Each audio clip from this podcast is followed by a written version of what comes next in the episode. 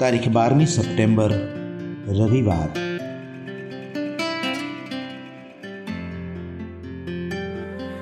સંત માર્કના શુભ સંદેશમાંથી પાઠ આઠમો અધ્યાય, સત્યાવીસમી કલમથી પાંત્રીસમી કલમ સુધી. પછી ઈસુ અને તેમના શિષ્યો કૈસરિયા ફિલિપ્પી તરફના ગામોમાં જવા નીકળ્યા. રસ્તામાં ઈસુએ શિષ્યોને પૂછ્યું હું કોણ છું? એ વિશે લોકો શું કહે છે? તેઓએ કહ્યું, કેટલાક કહે છે કે સ્નાન સંસ્કારક યોહાન, કેટલાક કહે છે કે એલિયા, તો વળી બીજા કેટલાક કહે છે કે કોઈ પૈગંબર. પણ તમે તમે શું કહો છો? હું કોણ છું? ઈસુએ પૂછ્યું. પિતરે જવાબ આપ્યો આપ તો ખ્રિસ્ત છો. પછી તેમણે શિષ્યોને સખત તાકીદ કરી કે મારે વિશેની આ વાત કોઈને કહેશો નહીં. પછી તેઓ તેમને સમજાવવા લાગ્યા, માનવ પુત્રે પુષ્કળ દુઃખો વેઠવા જોઈએ. પ્રજાના આગેવાનો, મુખ્ય પુરોહિતો અને શાસ્ત્રીઓને હાથે તેનો અસ્વીકાર થવો જોઈએ. તેને વધેરાઈ જવાનું છે અને ત્રીજે દિવસે પાછા સજીવન થવાનું છે. તેઓ સ્પષ્ટ શબ્દોમાં આ બધું કહેતા હતા. ત્યાં પિતર તેમને બાજુએ લઈ જઈને ઠપકો આપવા લાગ્યો. પણ પાછા ફરીને શિષ્યો તરફ જોઈને પિતરને ઠપકો આપતા કહ્યું, દૂર હટ, શૈતાન! તો દુનિયાદારીની દ્રષ્ટિએ જુએ છે. ઈશ્વરની દ્રષ્ટિએ જોતો નથી. પછી તેમણે લોકોને અને શિષ્યોને પોતાની પાસે બોલાવીને કહ્યું,